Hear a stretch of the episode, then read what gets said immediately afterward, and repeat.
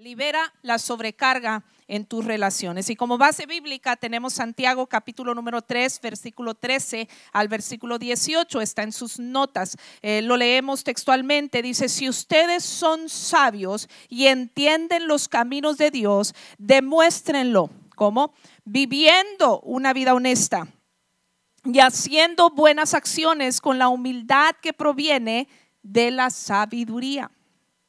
Pero si tienen envidias amargas y ambiciones egoístas en el corazón, no encubran la verdad con jactancias y mentiras, pues la envidia y el egoísmo no forman parte de la sabiduría que proviene de Dios. Dichas cosas son terrenales, puramente humanas y demoníacas. Pues donde hay envidias y ambiciones egoístas, también habrá desorden y toda clase de maldad.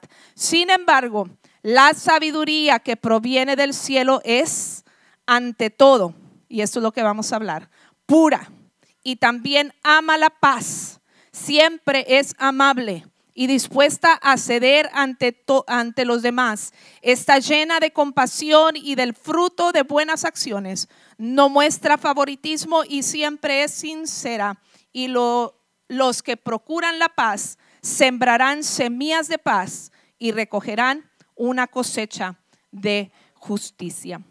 Como bien decía el pastor, existen todo tipo de gente con la que nos relacionamos todos los días, con el esposo, con la esposa, con los hijos, con los otros familiares, con el jefe, con los compañeros de trabajo, los vecinos, etcétera, etcétera. Y al inicio de esta serie que hemos titulado Equipaje, mencionamos que todo viajero tiene que hacer check-in tiene que registrar su equipaje y rendir cuentas de lo que lleva dentro de su equipaje. Por otra parte, el pastor nos habló en su momento del equipaje de mano, esas cosas que llevamos dentro del avión junto con nosotros y que tienen que estar a la mano, como es la vida devocional, que es indispensable que la tengamos presente constantemente en nuestras en nuestras vidas. Pero hay otras cosas que provocan que llevemos sobrepeso porque así como nos eh, pesan la, maleta que va debajo, eh, en el maletero también nos pesan la maleta que va en el, eh, o, checan el tamaño y las medidas de, de lo que va en el equipaje de mano. Y hay cosas, la verdad es que tenemos que eliminar. A nosotros nos ha pasado. Este, que en mi maleta, normalmente es la mía, no la del pastor, ¿verdad? Pero normalmente la mía cuando vamos a viajar lejos, ¿verdad? Y que nos miden las, eh, nos pesan las maletas, ¿verdad? Y son 50 libras por maleta máximo que puedes llevar.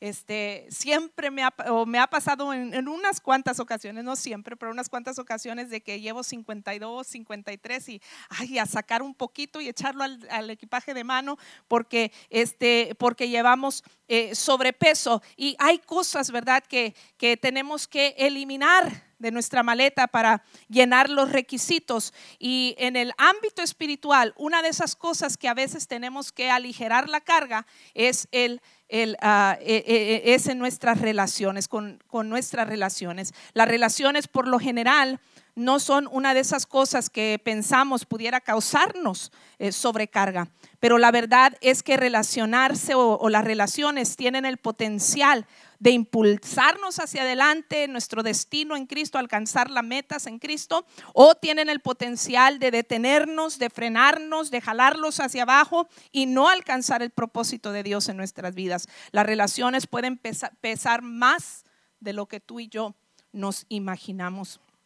Lo interesante es que si hay relaciones que no nos están jalando hacia atrás o hacia abajo, en lugar de hacia arriba o hacia adelante, por lo general es el fruto de lo que nosotros mismos sembramos. Eso es lo que nos está diciendo el apóstol Pablo o eh, eh, la carta los, eh, de Santiago, ¿verdad? Nos está, nos está diciendo que es el fruto de nuestro egoísmo, a veces esas complicaciones que tenemos en nuestras, en nuestras relaciones. es el, el, resultado, el fruto de nuestro propio egoísmo en muchas ocasiones, según lo que dice Santiago. Santiago dice que donde hay desorden, y maldad, hay egoísmo y falta de sabiduría y que esto no proviene de Dios. ¿Identificas esta mañana eh, desorden en alguna de tus relaciones de amistad, de trabajo? ¿En alguna de tus relaciones? quizás sea, importante esta mañana dejar de ver al otro y empezar a vernos hacia nosotros mismos y autoexaminarnos qué semillas estamos sembrando, que estamos cosechando malas relaciones que nos están causando sobrepeso y no nos permiten avanzar. En otras palabras, esas situaciones en nuestras relaciones que pesan casi siempre son el resultado de lo que nosotros mismos hemos sembrado. Eso lo dice el versículo 18. En otras palabras, cada día y en cada relación tú siembras semillas para luego cosechar lo que sembraste. Tú puedes sembrar semillas de confianza o de desconfianza, semillas de enojo o de paz, semillas de amor y armonía o de discordia. Cualquiera que sea el caso, como decía eh, el pastor Escarpeta en la conferencia el viernes, los que estuvieron aquí, eh, dura palabra que nos dio, pero que nos dijo en ese momento, nos quedamos en silencio, pero muy cierta. Dijo, tienes el cónyuge que mereces, ¿verdad? Tú tienes el cónyuge que mereces, porque lo que has sembrado en él o en ella es lo que estás cosechando. Eh, eh, él o ella es el fruto de lo que nosotros hemos cosechado. Y esto es cierto para todas nuestras relaciones, porque todo lo que sembramos, ¿verdad? Lo vamos a cosechar según los principios de las escrituras. En todo problema, en todo problema de relaciones, la mitad del problema eres tú. Si tú tienes un problema en tus relaciones, la mitad del problema eres tú. Y depende de ti empeorar o mejorar la relación. Cuando pensamos en la idea de que las relaciones nos pueden causar sobrepeso, lo que pensamos eh, más lógico es, ah, ah, pues simple, la solución es simple, elimino a esa persona de mi vida, me divorcio, dejo de ser su amigo, dejo de ser su amiga, ya no le hablo. Y a veces creemos que eh, eh, eliminar asunto arreglado, ya esa persona no figura no, no, no está presente en mi vida y esa, es, y esa es la solución, pero la verdad que esa es una solución fácil y de cobardes. Esa es la solución fácil, eh, eh, eliminar a las personas de nuestra vida. Pero ¿sabía usted que aunque hay cosas que tenemos que, eh, relaciones que tenemos que evitar, en uno de los puntos de la, de la lección de la semana pasada, este, se nos habló de eso, hay, hay relaciones que tenemos que evitar. Lo cierto es que la Biblia nos habla más de, aprender a relacionarnos y, de, cuestiones de, relacionarnos que de eliminar personas en nuestras vidas. La Biblia nos habla más acerca de, aprender a, relacionarnos en, eh, en sabiduría. Hacer funcionar las relaciones, perdón, muchas veces no nos gusta porque suena a esforzarse Mejor, mejor elimino, pero no, eh, eh, no quiero hacer funcionar la relación porque eso requiere esfuerzo, pero más que esfuerzo requiere sabiduría. Eso es lo que nos está diciendo Santiago. Más que esfuerzo requiere sabiduría. Tendríamos menos problemas si tuviéramos más sabiduría. Tuviéramos menos problemas si tuviéramos más eh, sabiduría. Hay quienes piensan que la sabiduría tiene que ver con la inteligencia, pero esto no es cierto. Esto está muy lejos de ser, de ser verdad. La sabiduría no tiene nada que ver con inteligencia. Y basta con eh, dar algún ejemplo. Por ejemplo, puede haber un científico brillante con un intelecto muy elevado, pero su casa es un desastre. Su, su, familia se está desboronando. ¿Por qué? Porque eso no es cuestión de intelecto, no es de lo que sabes, sino de lo que haces. No es un asunto de lo que sabes, sino de lo que haces. Y la sabiduría se demuestra en nuestras relaciones, en cómo ah, eh, eh, nos aprendemos a relacionar el uno con el otro tal como Dios lo ideó y lo diseñó. La sabiduría se demuestra en nuestras relaciones. Es increíble cómo el aprender a relacionarse con sabiduría va a aligerar tu carga va a aligerar tu carga y nos va a ayudar a alcanzar el plan de Dios para nuestras vidas. El secreto para relacionarse está en usar sabiduría. La sabiduría no elimina todos los problemas, pero sí los va a minimizar. Sí los va a minimizar. ¿Cuántos quieren tener menos problemas de relaciones? Vamos a adoptar la sabiduría. A continuación vamos a ver seis maneras sabias para tener paz en nuestras relaciones. Número uno, la sabiduría para relacionarse es pura, según lo que dice Santiago. según lo que dice Santiago, la discordia, la, eh, los pleitos, todo eso, dice, eso no viene de Dios, incluso menciona, esos asuntos son demoníacos, puramente humanos. En cambio, nos dice, ante todo, eh, que en tus relaciones haya pureza, que sean tus relaciones puras. Pura tiene que ver con incorrupto, con limpio, sin mancha, no contaminado. Esto nos habla de integridad.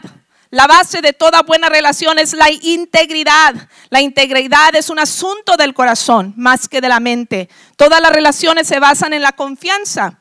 Y si no hay confianza, no hay relación. Tú no te relacionas con alguien que no le tienes confianza. ¿Y a quién le tienes confianza? A la gente íntegra, la gente que se ha mostrado con integridad. Es a la gente con que tú te relaciones con confianza. Toda confianza está basada en la verdad. El íntegro siempre procura la verdad, la honestidad y la transparencia.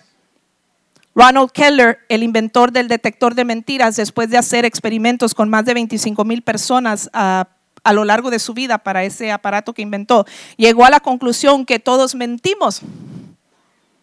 Y bueno, aunque esto es cierto, la Biblia nos dice que se puede dejar ese hábito. Se puede eliminar ese hábito. Mire lo que dice Efesios capítulo 4, versículo 25.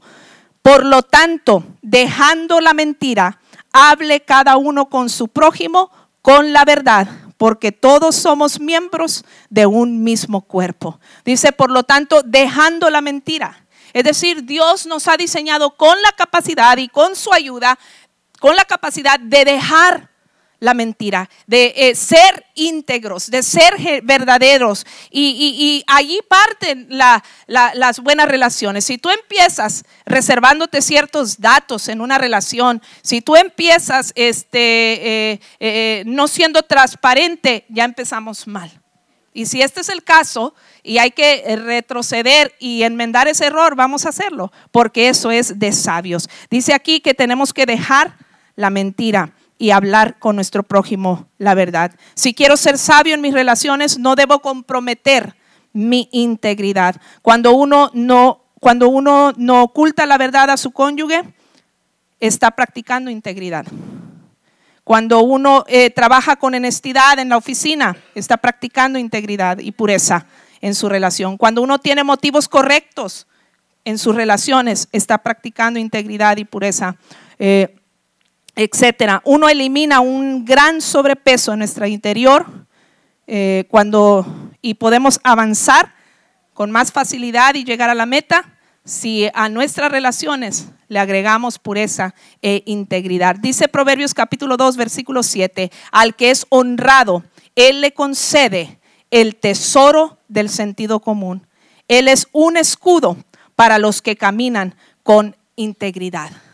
Cuando practicamos la integridad de nuestras relaciones, en realidad estamos poniendo un escudo para salvaguardarnos de aquellos de quienes podrían frenarnos de alcanzar todo lo que Dios quiere que nosotros alcancemos. Cuando tú eres honrado, pones una, un escudo, una protección, de tal manera que tienes buenas relaciones y te protege de ese sobrepeso que a veces nos limita y que no nos permite alcanzar la voluntad de Dios para nuestras vidas. Número dos, la sabiduría para relacionarse ama la paz.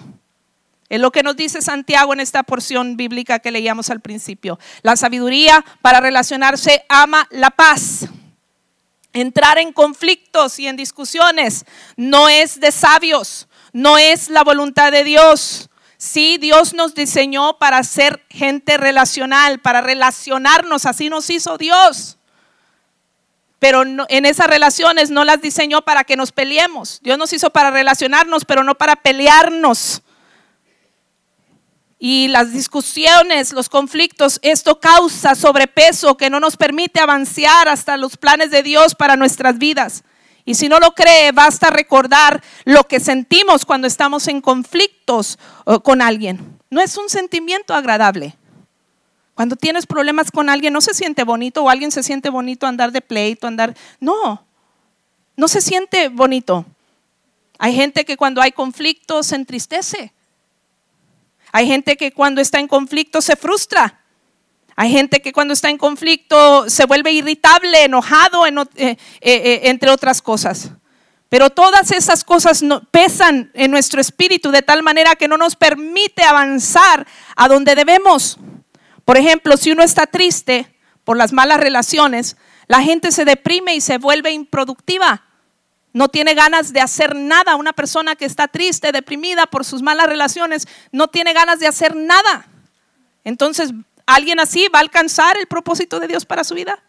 No, porque está ahí estancado eh, por, por, esa situación. Otro que está frustrado, eh, eh, se siente confundido, ¿verdad? no piensa correctamente, se siente abrumado y puede que en su frustración tire la toalla y se dé por vencido. Alguien que se da por vencido va a alcanzar el propósito de Dios, va a avanzar. No. El irritado puede en un arranque tomar decisiones arrebatadas y equivocadas que arruinen su futuro, que trunquen su futuro. ¿Cuántas personas a nuestro alrededor no, han, no, no se han frustrado su propia vida por una mala decisión en un arranque? Lo cierto es que estar en conflicto nunca contribuirá a que logremos más y siempre va a contribuir a que logremos menos. Eso se lo tengo bien garantizado. Pero cuando yo estoy consciente de esto, entonces voy a ser más intencional en evitar el conflicto y procurar la paz. O por lo menos eso es lo que debemos de hacer. Bueno, si yo sé esta verdad, que estar en conflicto no me va a ayudar a avanzar, eh, entonces, este, debo de ser intencional en procurar la paz. Pero desafortunadamente muchas veces actuamos de manera de todo, hacemos todo lo contrario a procurar la paz y provocamos enojo. Y la verdad es que si estás alrededor de alguien por un determinado tiempo, muy pronto vas a descubrir qué son las cosas que le irritan. Un poco de tiempo que pasemos con alguien y pronto vamos a descubrir las cosas que le irritan a esa persona. ¿Y qué hacemos nosotros los seres humanos? Ah, ya sé lo que lo hace enojar, ya sé lo que le hace, ya sé lo que le molesta, ya sé lo que le irrita, ya sé lo que le enfada, ya sé lo que le saca de sus casillas. ¿Y qué hacemos los seres humanos? Lo metemos en el archivo y lo etiquetamos arma mortal, arma letal, arma de destrucción masiva y le ponemos ese registro. ¿Para qué? Para que cuando esa persona me diga algo que no me gusta, me ofenda, o haga algo que no me agrada, a sacar el arsenal, a sacar la arma de destrucción masiva. Y apenas presionamos un botón y ¡fum! estalla la persona, porque sabemos qué es lo que le irrita. Pero esto no es de sabios. El que lo podamos hacer no lo hace correcto. Esto no es de sabios, no está ayudando a tus relaciones, te está, eh, está dañando tus relaciones y está empeorando la situación. Si yo quiero en verdad ser sabio y agradable delante de Dios, tienes que decirte a ti mismo, no voy a provocar tu enojo. En otras palabras, no voy a sacarte de tus casillas intencionalmente, aun cuando pueda lograrlo, aun cuando yo sepa cómo aunque yo sepa y tenga bien identificado qué es lo que le molesta a esa persona, voy a ser intencional a reservarme eso y no lo voy a utilizar en mis relaciones. Incluso cuando tú ya lo hayas hecho conmigo, es decir, que alguien ya lo haya hecho contigo, eh, eh, no nos da la licencia para hacerlo nosotros con ellos. Eso no es de sabios.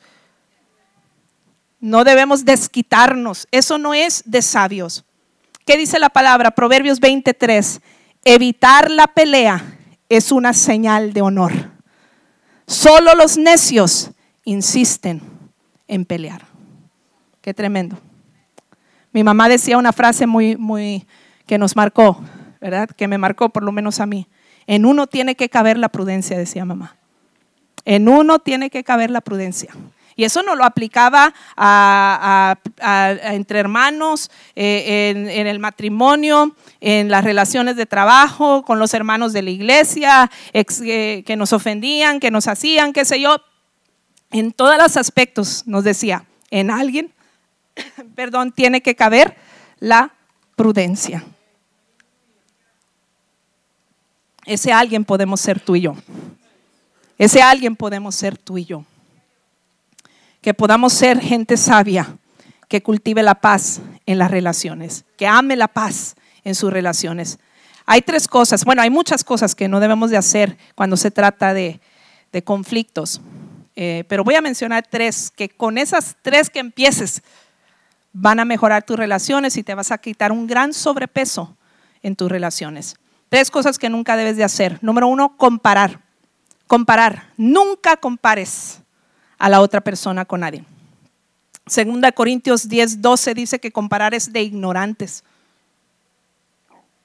Nunca compares a nadie, nunca le digas, es que eres igualito que tu mamá.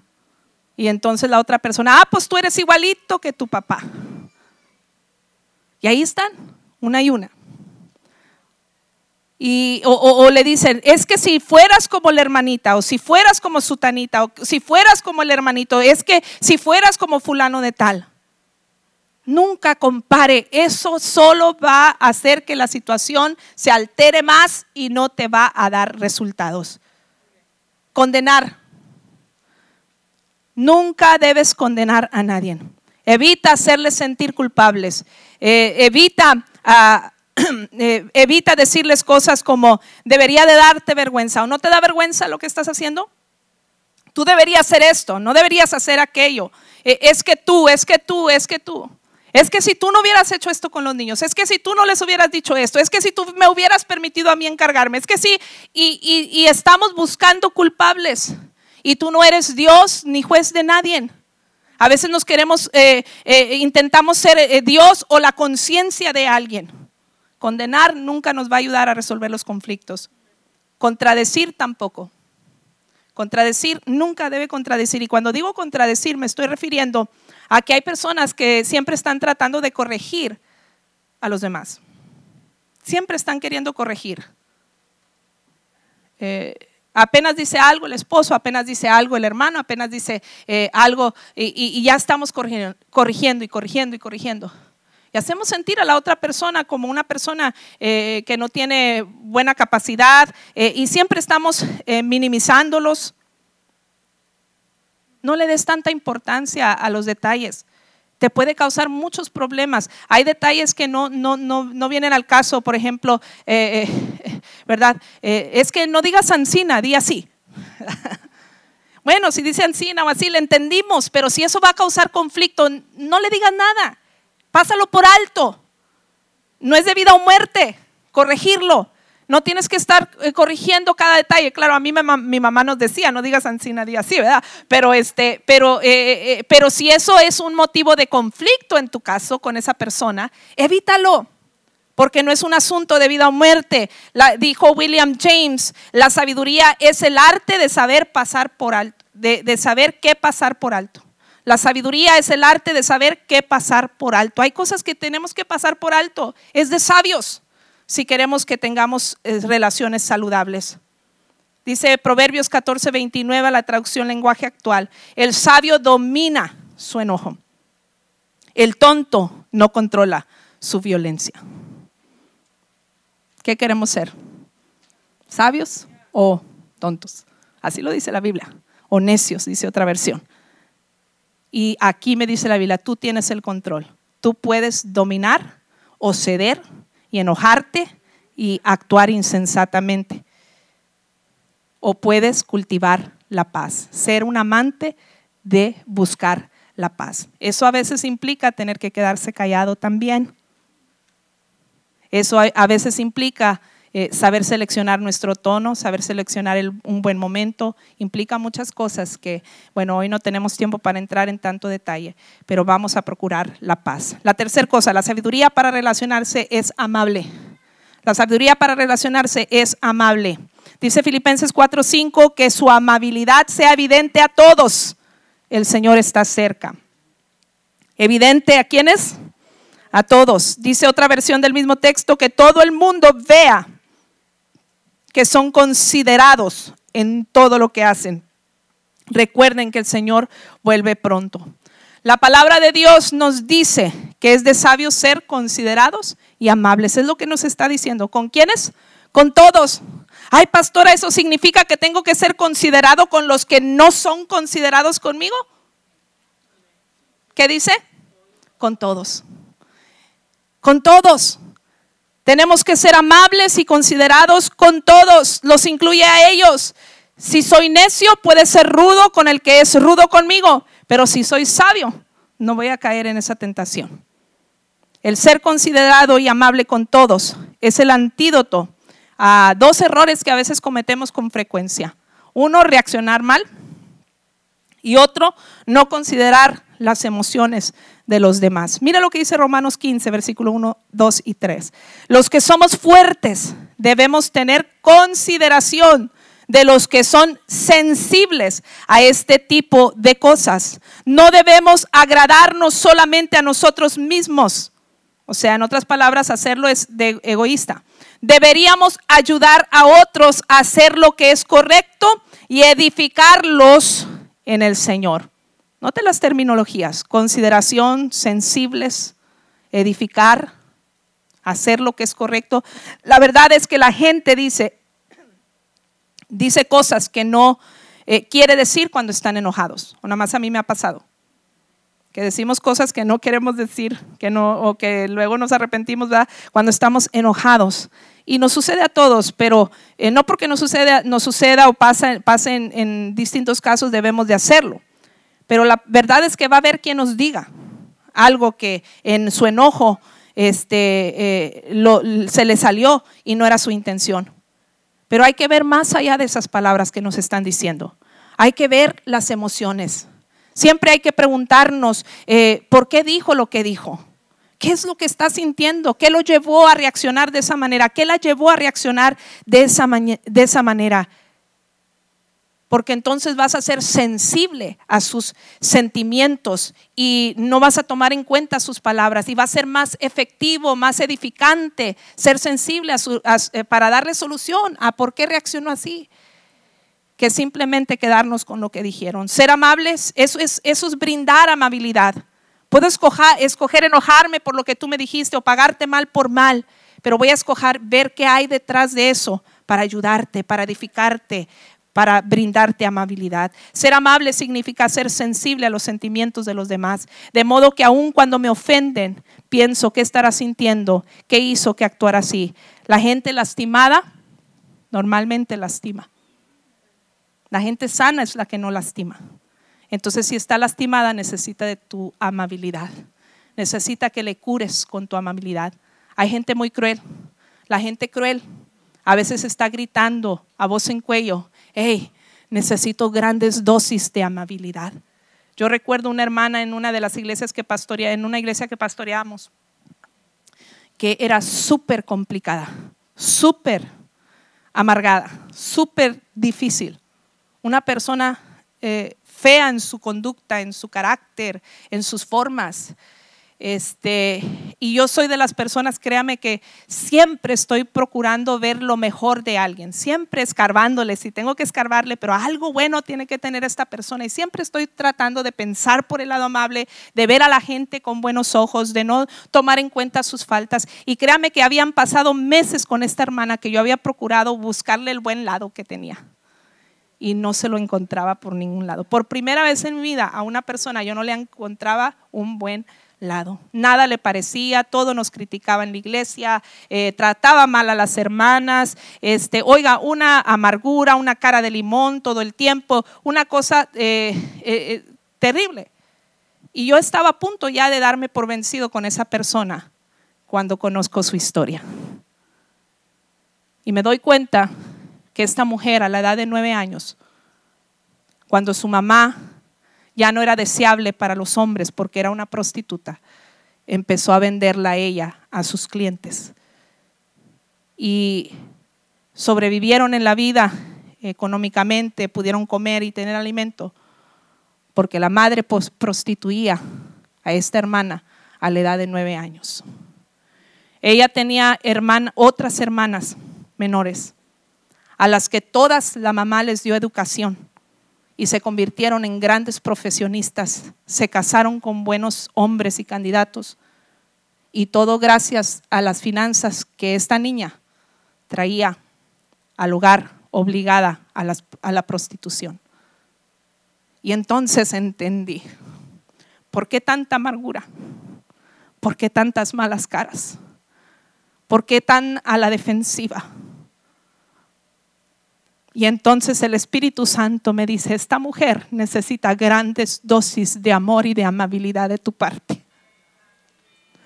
Y empecé ese día a verla con los ojos de amor que Dios quiere que todos tengamos hacia el prójimo. Y cada vez que ella hacía una mala cara, yo le abrazaba. Y cada vez que hacía un mal comentario, yo le bendecía.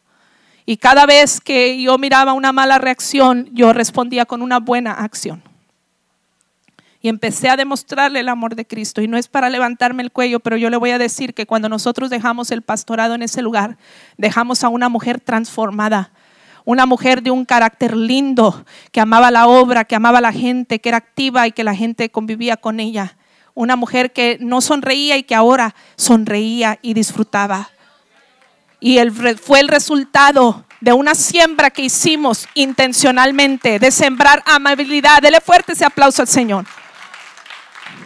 Si aprendiéramos a sembrar esas semillas de amabilidad en vez de otra cosa, tuviéramos mejores relaciones y relaciones más saludables y edificantes. Otro error que cometemos es invalidar los sentimientos de otros. Es decir, si yo no lo siento, tú tampoco debes sentirlo o debería sentirlo. Si yo no lo siento, entonces tu sentimiento es tonto, irracional, ilógico, no tiene sentido. Eso no es correcto, hermano, eso es de necios, eso no es ser sabio. Ah, porque yo no lo siento, entonces tú tampoco debes de sentirlo. No, hay que ser sensibles. Los sentimientos no son buenos ni malos, son esos, son sentimientos. Y la gente experimenta sentimientos de acuerdo a su personalidad, de acuerdo a sus experiencias, qué sé yo. Mire, ¿puede alguien sentir frío y otra persona sentir calor al mismo tiempo? Claro que sí. Pregúntemelo a mí, a mi esposo. Yo soy súper friolenta. Ahorita me decían las hermanas, ay, está bien helada. Sí, yo soy súper friolenta y vean, ahorita si me tocan traigo las manos bien heladas. Soy súper friolenta. Eh, mi esposo eh, tiene siempre calor, es bien caluroso todo el tiempo. Y entonces eh, el conflicto es en la noche, ¿verdad? porque entonces yo estoy en pleno verano con calcetines, pijama y una San Marcos, una colcha de esas gruesas, ¿verdad? Y él no quiere que ni le roce la, la, la, colcha, ¿verdad? Y, este, y está destapado con el abanico puesto y el aire acondicionado a todo lo que da, ¿verdad? Entonces, ¿por qué? Porque sí se puede, uno está sintiendo frío, uno está sintiendo calor y no es, no es que uno esté bien o que otro esté mal. Entonces, ¿por qué estamos en conflicto? Entonces, ¿por qué hacemos problema por cosas tan sencillas como esas? No está mal eh, sentir algo diferente, uno una cosa, el otro el otro. Mire lo que dice el proverbista, Proverbios 15, 4. Las palabras suaves son un árbol de vida, la lengua engañosa destruye el espíritu. Nosotros tenemos la capacidad incluso de destruir el espíritu de alguien si nos proponemos, pero si somos intencionales podemos al contrario edificarle y bendecirle. Así es que de aquí en adelante, amados hermanos, vamos a considerar, eh, considerar el espíritu. Note que ahí dice espíritu con minúscula, está hablando del espíritu del hombre, donde están los sentimientos del hombre. Vamos a ser considerados con el espíritu del prójimo para no destruirle. No minimices los sentimientos de los demás y ser sensibles. Bueno, yo no lo siento, pero a ella le afecta o a él le afecta. Lo voy a considerar y, voy a ser considerada y voy a ser considerado y le voy a ayudar a salir de esa, situación que le afecta. Número cuatro, la sabiduría para relacionarse eh, sabe cuándo ceder. Sabe cuándo ceder y sabe ceder implica estar dispuesto a escuchar. Ah, cómo nos gusta hablar y que nos oigan pero a veces no, no estamos dispuestos a escuchar. ¿No ha conversado con alguien que no deja hablar y siempre está terminando las frases por los demás? Yo era una de esas. Y créame, mi esposo, bendito sea Dios por mi esposo que me corregía y me regañaba. Regañadas de amor. Quiero pensar que eran regañadas de amor. Voy a pensar con amabilidad. Eh, quiero pensar que eran regañadas de amor, pero me decía, eh, espérate, es que te adelantaste, la hermana ni siquiera iba a decir eso y tú ya le estabas dando un consejo de eso o de aquello porque venían los hermanos de la iglesia a abrir su corazón con nosotros y apenas me estaba diciendo algo, yo ya estaba soltándole los textos bíblicos y el consejo y toda la cosa. Espérate, todavía, mira, y, no era ni lo que tú estabas diciendo, no era ni lo que tú estabas este, eh, aconsejando, ¿verdad? y, déjales hablar primero. Y gracias a Dios que entendí, ¿verdad? Y ahora escucho mejor, porque entre más sabio eres, más escuchas. Entre más necio, más hablamos y escuchamos menos. Evalúese. Soy yo la que siempre estoy hablando, es él el que siempre está hablando, eh, ¿qué está pasando? Hay que analizarnos. Y ceder implica escuchar. Implica, eh, eh, porque eso quiere decir que tienes que ceder tu ego. Implica estar dispuesto a razonar, a escuchar a otros, sus consejos, sus opiniones, su punto de vista. Es de sabios poder llevar a cabo una conversación aun cuando no estoy de acuerdo. Es difícil escuchar las sugerencias, pero tenemos que, tenemos que ser, tenemos que hacerlo. Eso es de sabios. Una persona sabia no va a menospreciar las sugerencias ni opiniones de alguien más. Es de sabios ser enseñables. Podemos aprender de casi cualquier persona, hasta de un niño podemos aprender. Hasta un reloj quebrado está correcto por lo menos dos veces al día. ¿Sí? Porque en algún momento va a llegar esa hora que dice ahí el reloj quebrado, Entonces, por lo menos dos veces al día, AM y PM. Si no entendió, ¿verdad? Hasta un reloj quebrado está correcto por lo menos dos veces al día. Vale la pena escucharnos los unos a los otros. Vale la pena escucharnos en relaciones jefe, empleado, en relaciones eh, liderazgo con, eh, también se aplica. Dice Proverbios 18:15, las personas inteligentes están siempre dispuestas a aprender, tienen los oídos abiertos al conocimiento. Si la sugerencia es buena, entonces debo estar dispuesto a ceder y admitirlo. Si la sugerencia es mala, por lo menos le escuchaste y se sintió wow, aunque no tomó la, aunque no tomó mi opinión, pero por lo menos tuvo el respeto de brindarme gentileza al escucharme y considerar mi opinión. No tenemos por qué entrar en discusión, no tenemos por qué entrar en discordia.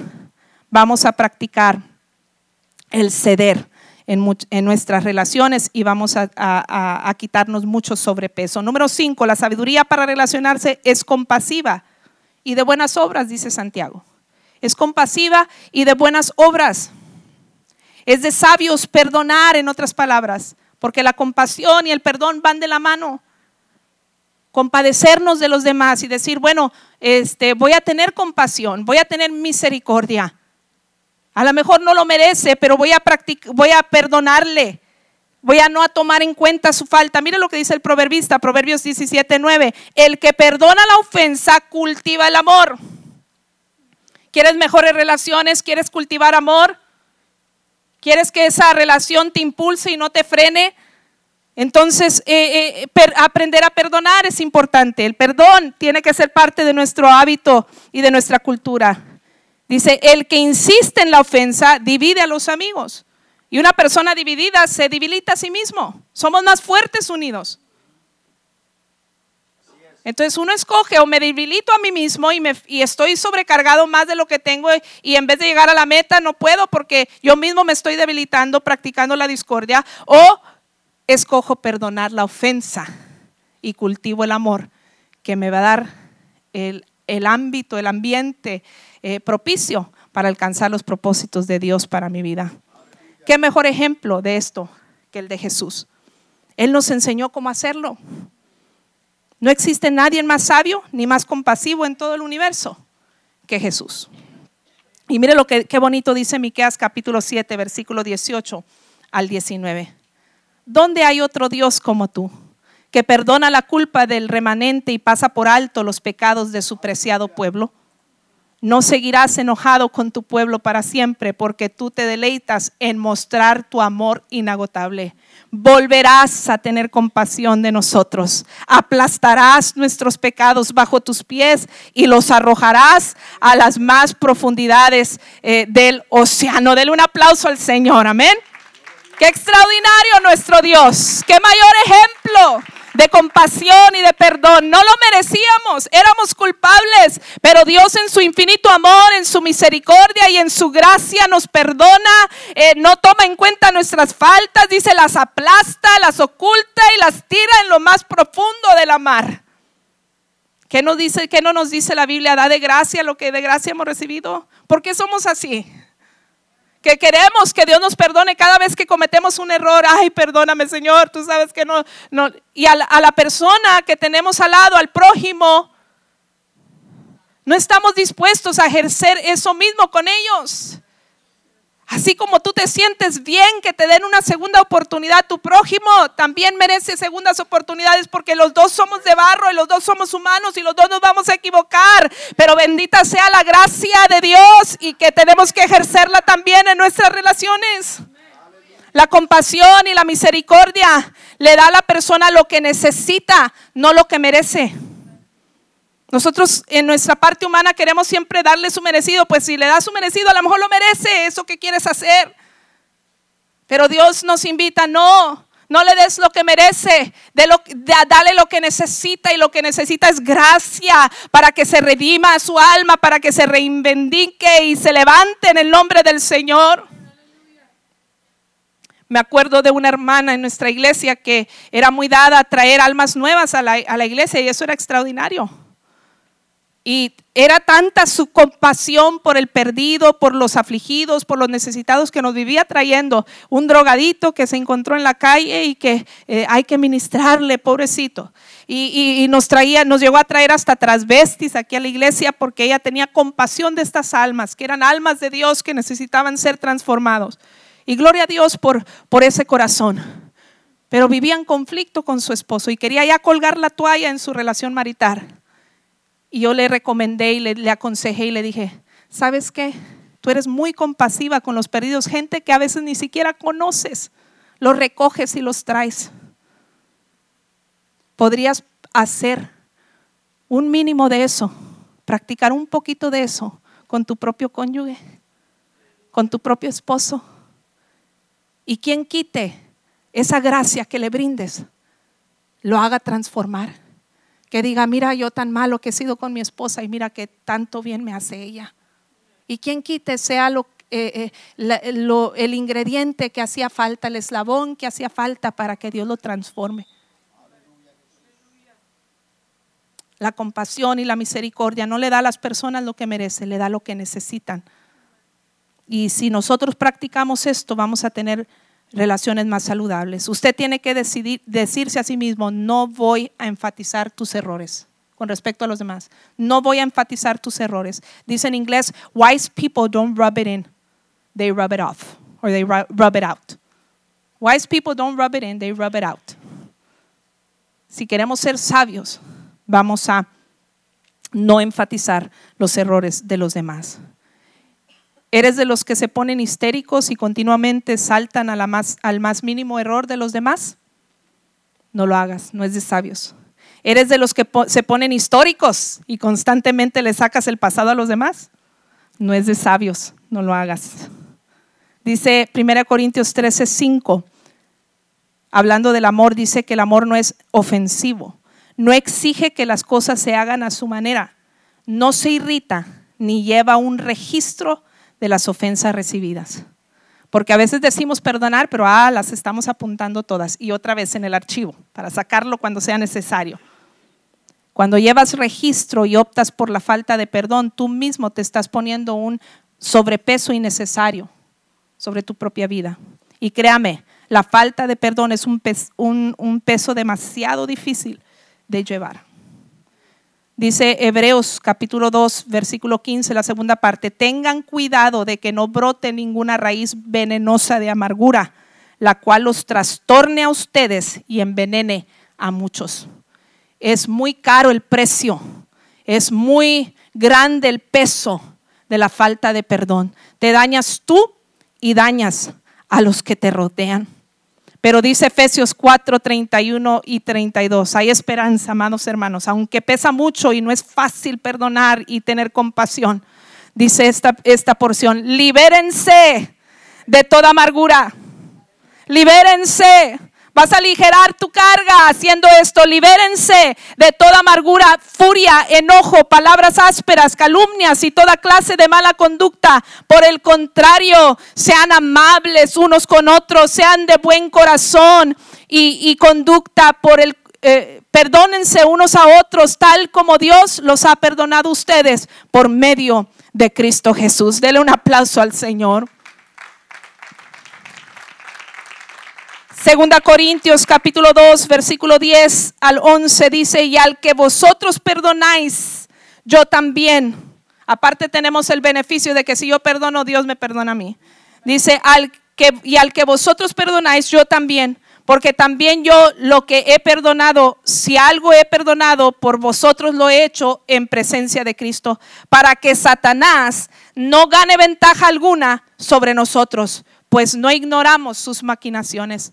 Aprende cómo trabaja el enemigo, esa falta de perdón que el diablo quiere que anides, esa amargura, ese resentimiento no es de Dios, es una maquinación diabólica para robarte la oportunidad de que alcances todo tu potencial en Dios. No le des lugar al diablo, no dejes que Satanás tome ventaja.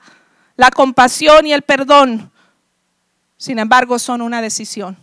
Es un acto de voluntad. El único que puede decir, darle, eh, decidir, dejar, eh, darle lugar a Satanás o no, somos tú y yo. Es un acto de voluntad. Yo decido perdonar, yo escojo perdonar o escojo eh, la falta de perdón. Espero en Dios que todos seamos inspirados para que aligeremos la carga en nuestras relaciones a ser más compasivos. Número seis, la sabiduría para relacionarse es imparcial y sincera. Dice Santiago en, la versión que leíamos, eh, no, hay favoritismo, si es sincera. Es, en otras palabras, las relaciones tienen que ser imparcial y sinceras. En otras palabras, no disfraces. No disfraces tus intenciones. El proverbista dice, Proverbios 12:2, los vecinos se mienten unos a otros, fíjese. Ay, vecino, ay, vecina, ¿cómo está? Los vecinos se mienten unos a otros, se halagan con la lengua y se engañan con el corazón. Ay, vecina, qué linda usted, qué amable, vecina. Ay, no la soporto.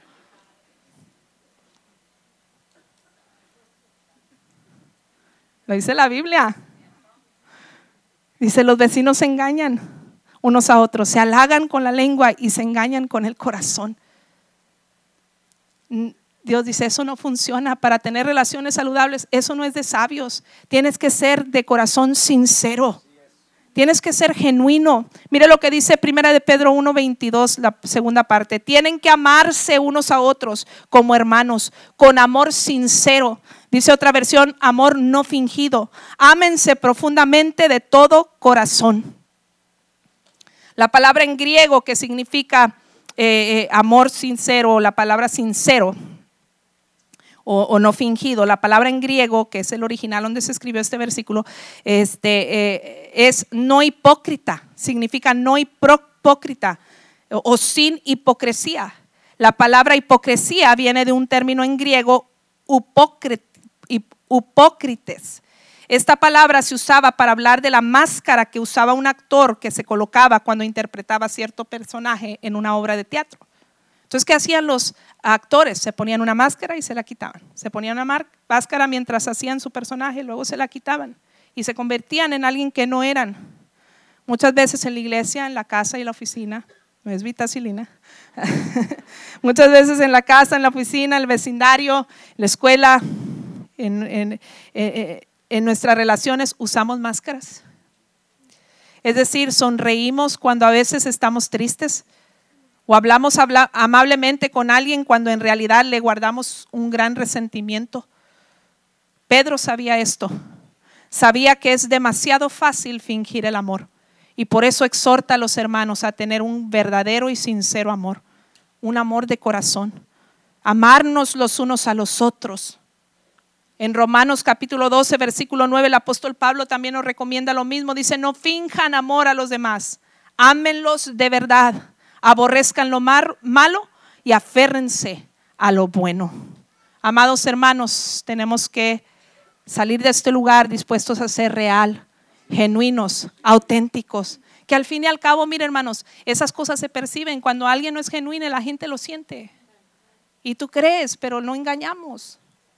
Mejor vamos a optar por ser reales, genuinos y auténticos. Y si nos falta amor, digámosle al Señor, Señor, ayúdame a amar a esta persona, no de labios solamente, sino de corazón.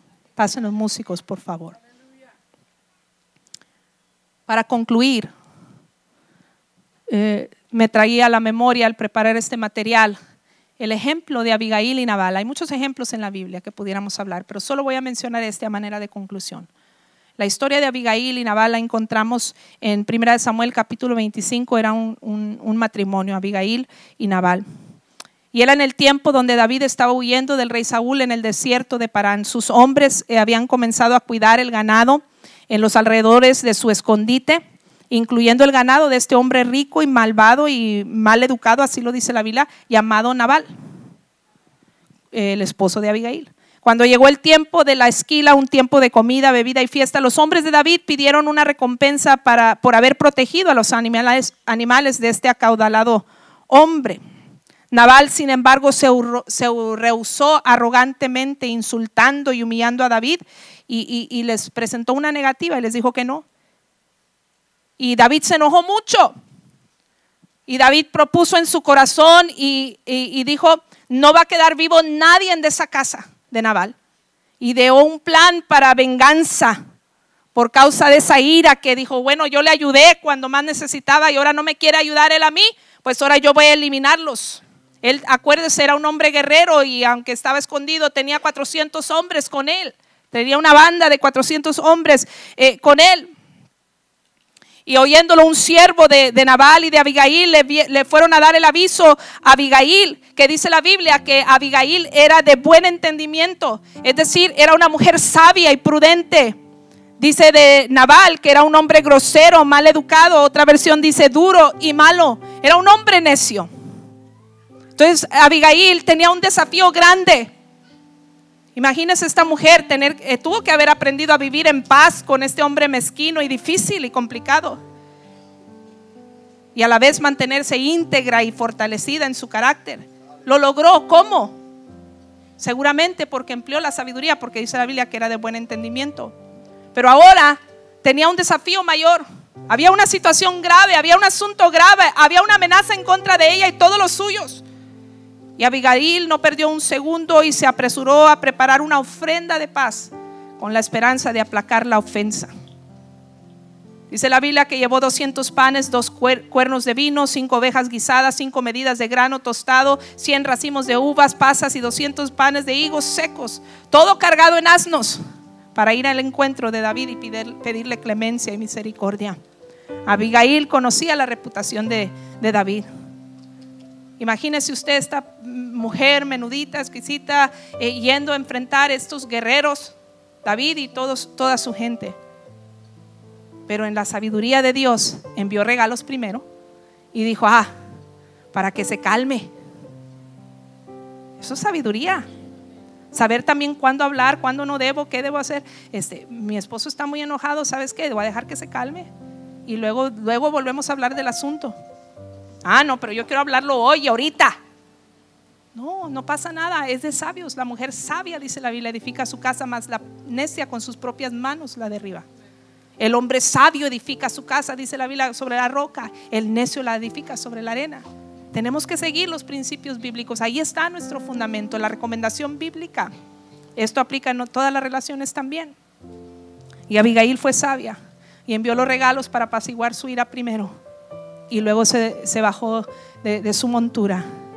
Y al ver David Abigail bajar de la montura, ella cayó a sus pies rogándole compasión, pidió misericordia respetuosamente, incluso se ofreció para asumir la culpa de la insensatez y de la ofensa de su esposo. Y el corazón de David, dice la Biblia, que finalmente se ablandó y vio y reconoció los disparates que estaba planeando y dijo, esto no es correcto. No voy a solucionar nada dando un mal por mal. Lo que yo pensaba hacer estaba muy mis actos iban a estar muy equivocados. Y reconoció la sabiduría de Abigail y desistió de su idea de matar a Nabal y toda su gente y toda su casa. Con Nabal no se podía razonar. Su necedad puso en peligro a su casa. Si nosotros no aprendemos a usar la sabiduría en nuestras relaciones, podemos ser como Naval necios y estando, estar poniendo nuestras casas y nuestras relaciones, eh, nuestro empleo, nuestro ministerio, podemos estar poniendo todas las áreas de nuestra vida en peligro innecesariamente por nuestra necedad. Pero cuando somos sabios, como Abigail, mientras con Nabal no se podía razonar, había una mujer sabia que marcó toda la diferencia. O podemos poner una sobrecarga innecesaria en nuestros hogares por nuestra necesidad, o podemos actuar con sabiduría y salvar nuestras casas, y salvar nuestras relaciones de amistad, y salvar nuestras relaciones en el trabajo, y salvar nuestras relaciones en la iglesia, y salvar nuestras relaciones eh, para que nos impulse a alcanzar el propósito de Dios para nuestras vidas. Que Dios nos ayude a obrar en sabiduría. Puede marcar la diferencia de tu éxito o de tu derrota. Romanos capítulo 12, póngase de pie conmigo. Versículo 17 y 18. Dice, no paguen a nadie mal por mal. Procuren hacer lo bueno delante de todos. Si es posible y en cuanto dependa de ustedes, vivan en paz con todos. No tomen venganza, hermanos míos, sino dejen el castigo en manos de Dios, porque está escrito, mía es la venganza, yo pagaré. Quizás usted no tenga control de las reacciones de otros. Quizás usted no tenga control de las acciones de otros, de los malos procederes. Quizás usted no tenga control de que si alguien anidó no, o no anidó resentimiento. Pero en cuanto dependa de usted, dice el apóstol, en cuanto dependa de usted, procure la paz, procure el bien en vez del, mal. En cuanto dependa de usted, vivan en paz con todos, con todos Aún con los que no estamos en desacuerdo podemos estar en paz. Pero tenemos que procurarlo nosotros a través de adoptar estos principios. Y no tome venganza. Habrá quienes no recapaciten, habrá quienes sean influenciados por mis buenas acciones y ellos sean inspirados a cambiar. Pero habrá quien no enmienden sus errores. Pero eso ya no nos corresponde a nosotros, déjaselo a Dios. Dice Dios, mía es la venganza, yo les voy a pagar. Pero tú suelta, perdón, tú suelta amabilidad, tú procura la paz, tú adopta estos principios y serás bendecido.